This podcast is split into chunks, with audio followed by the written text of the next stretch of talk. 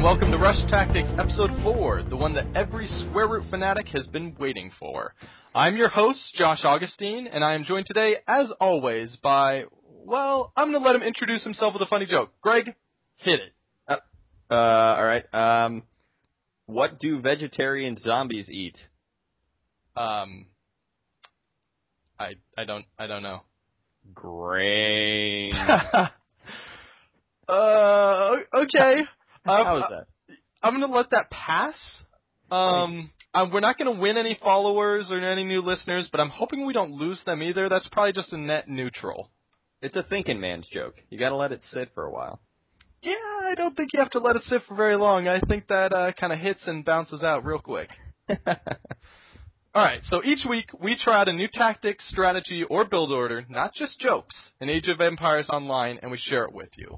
This week we're building a palace, and not just any palace, we're building an Egyptian palace in Egypt, and by raw, Greg, we're going to force the Egyptians to build it for us.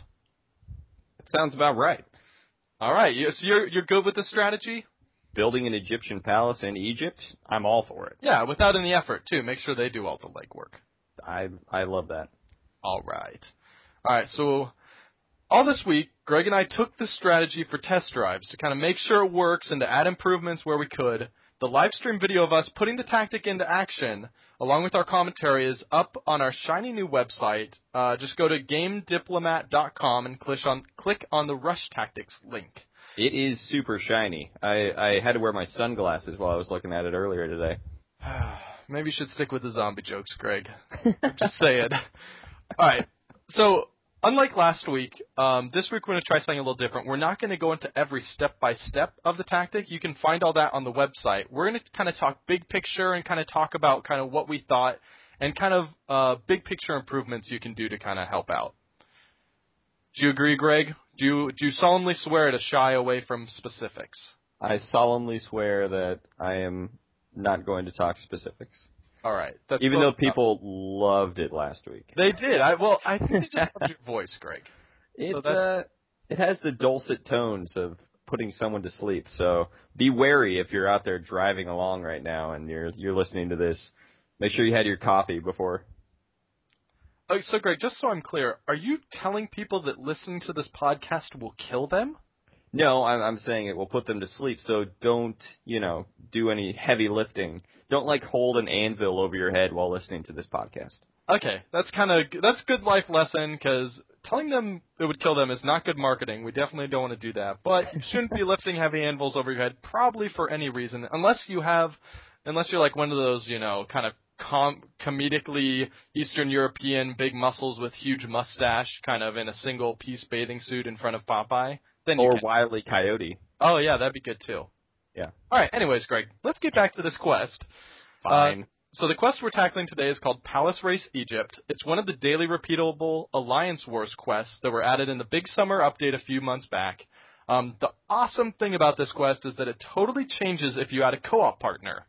We're going to be talking about the co-op version of it, but the basic idea should carry over to the solo version as well. You'll just have to be doing both roles, basically. And so the goal is the enemy is building a palace. You need to build a palace faster. Here's the premise of the tactic, how we're going to do it, Greg. You start with just a tiny base, a few buildings, and the foundation of your palace. One player controls two priests and a scout. It's his job. That's going to be me in this. It's going to be my job to convert enemy villagers to collect resources, build defensive towers, and then grind away on building that wonder. And then, Greg, what's your job? My job is basically to keep a standing army as long as possible, because I have a unit that creates it by standing next to our military production buildings. He creates units. So my job is to kind of just scour the map, give priests backup where they need, and kind of do some damage control. Awesome.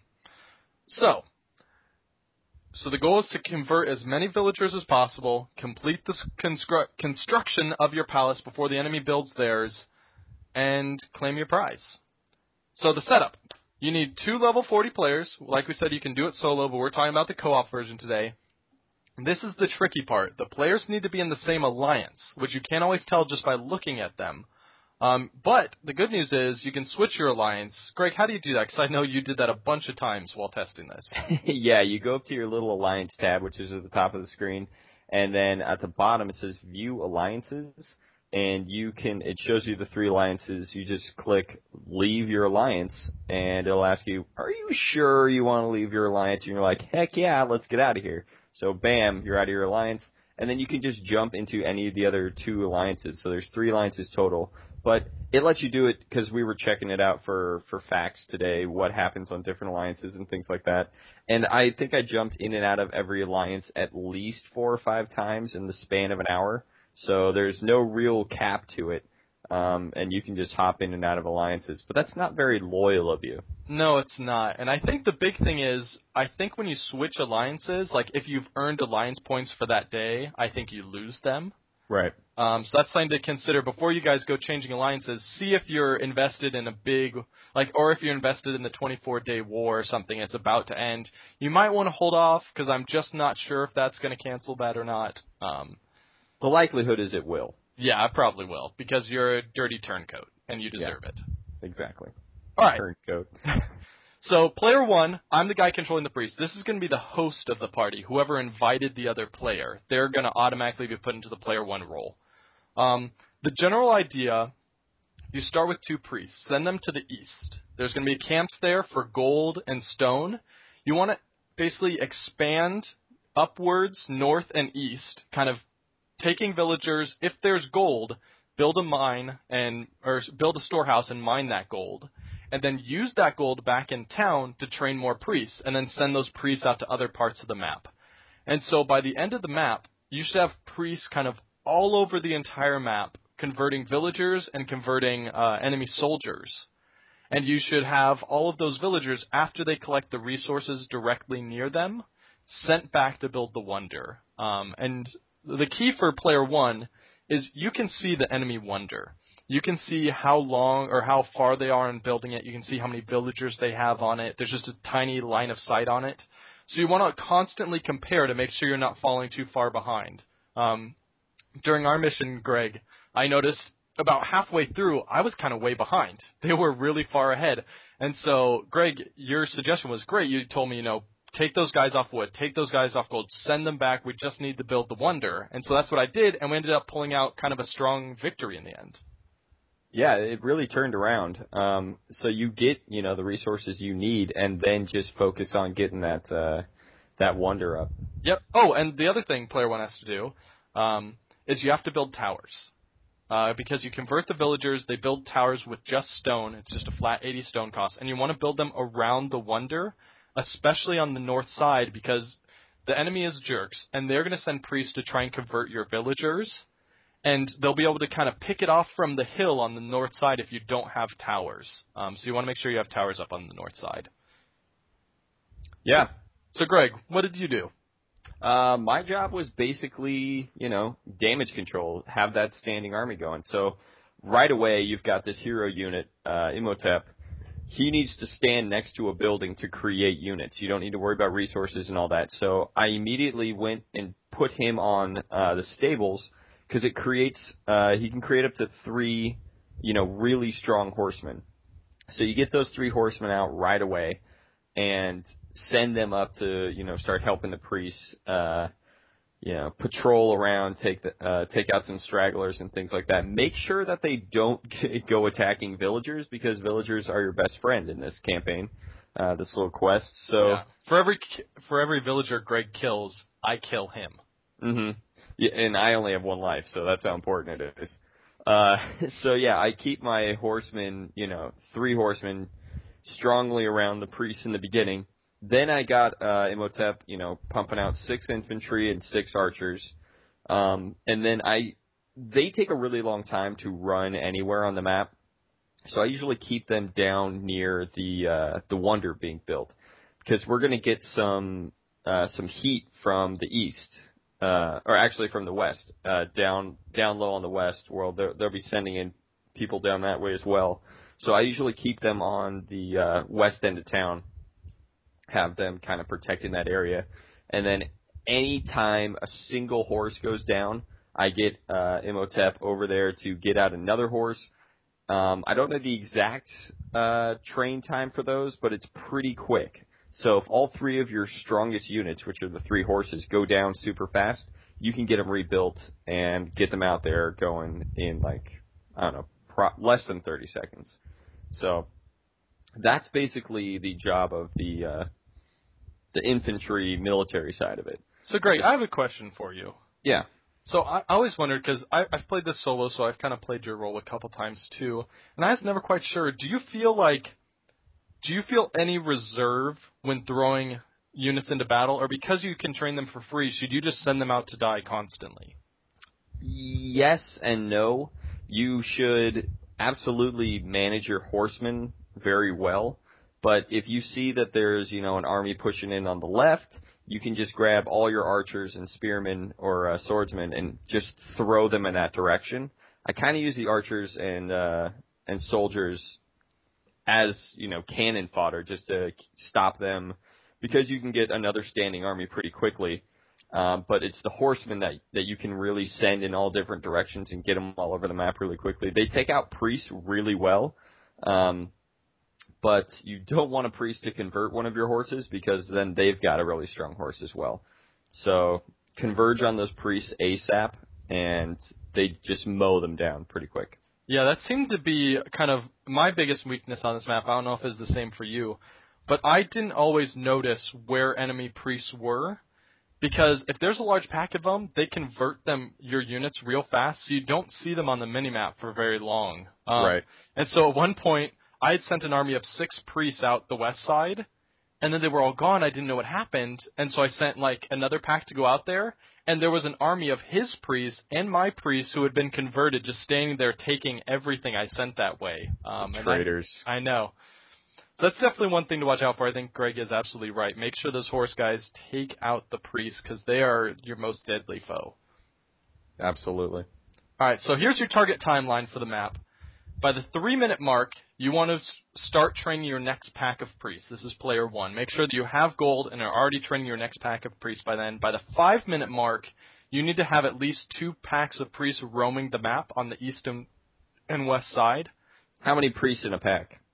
The perfect amount is probably 4. You can get away with as low as 2. You never want to send 1, because 1 will die before it can convert a horse, an enemy horse. Mm-hmm. But if you have 2, at least one of them should survive and get the horse, and you can usually throw a villager kind of in the way to eat up time. But 4 is the perfect amount, because you can convert basically any army that comes at you with 4. Nice. Okay. And so you... By 10 minutes, you want to try and convert at least 50 villagers. 50 is basically a necessity. You can get away with less, but you're going to be cutting it close. 100 is the secondary objective by the 10-minute mark, which the first time you play this map, you're going to think that that secondary objective is impossible.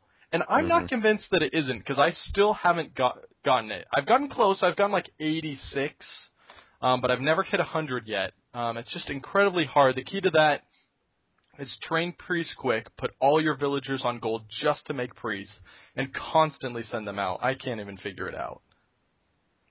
And then, of course, by 19 minutes is when the enemy palace will be built. So you need to have your you need to have your palace built before the 19-minute mark, preferably with buffer room, to make sure that you at least succeed.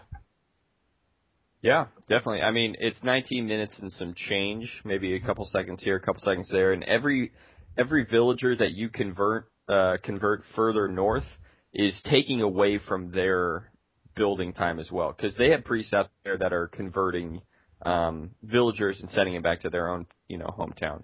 So if you don't convert villagers, they're gonna build that thing at about 19 minutes. Oh, nice. That's a really good point. So it actually makes sense. As player 1, I don't think I realized that.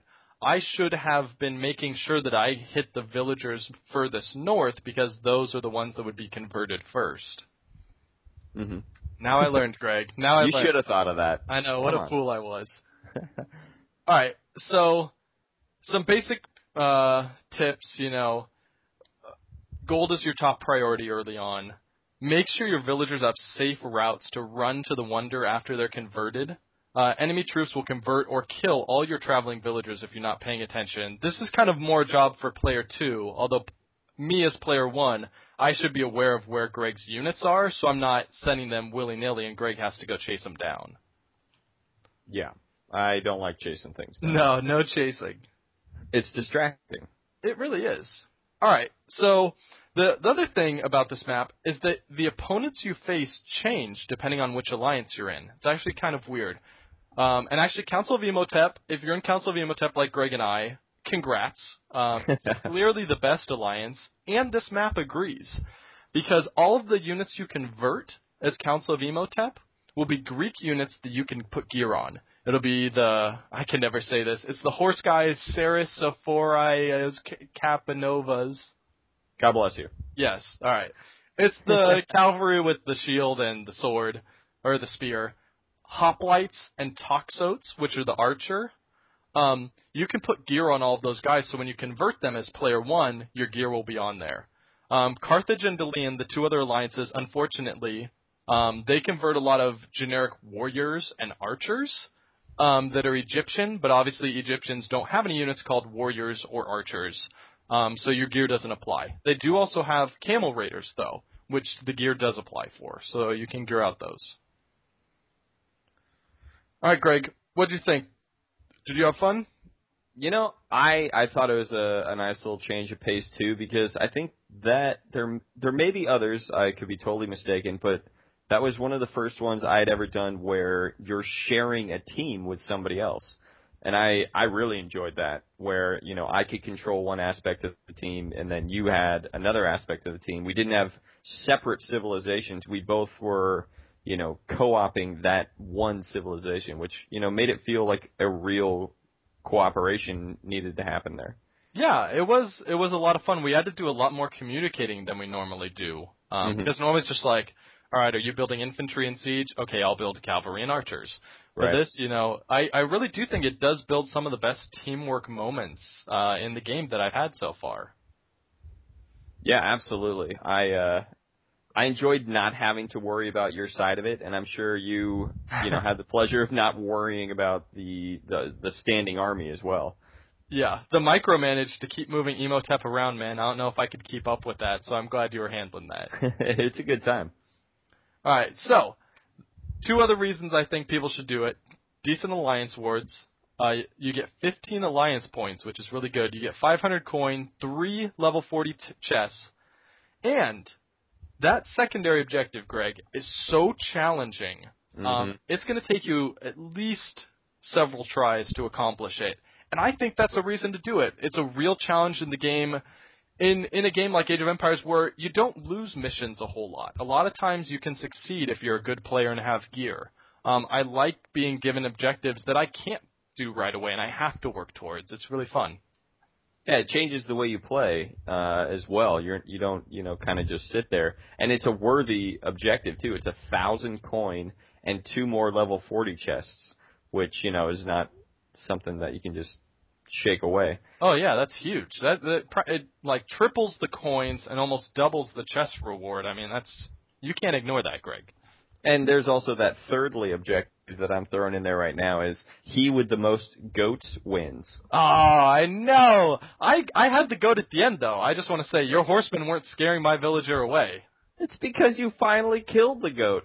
Yeah, I did. We did sacrifice the goat in honor of our victory. Yeah, it was a worthy sacrifice. The gods were pleased. They were. If you want to watch it, like we said, you can go to gamediplomat.com. We have the video there where we sacrifice goats and argue about sleeping in the desert on bedrolls. So, this week, find a friend or make a new one in your Alliance chat channel and head to Egypt for some extreme palace makeovering. Thanks for downloading and listening to another episode of Rush Tactics. Let us know what you think by emailing us at rushtactics@outlook.com. Visit our website, gamediplomat.com, for full show notes, step-by-step walkthroughs of the strategies, and videos of us putting them into practice. You can always talk to us on Twitter. I am @JAugustine. And I am @GregHenninger. And even more than that, we would love to team up with you in game, so add us to your friends list. I am the Game Diplomat, all one word. and I am Dev117. It has nothing to do with being a developer. Dev is a character in a Star Wars novel that I thought was pretty sweet. So there you go. What's the 117?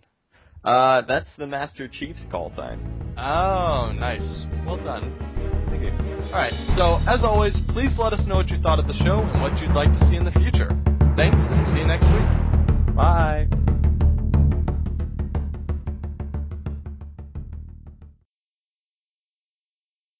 Here I am, rock me like a Gregory King.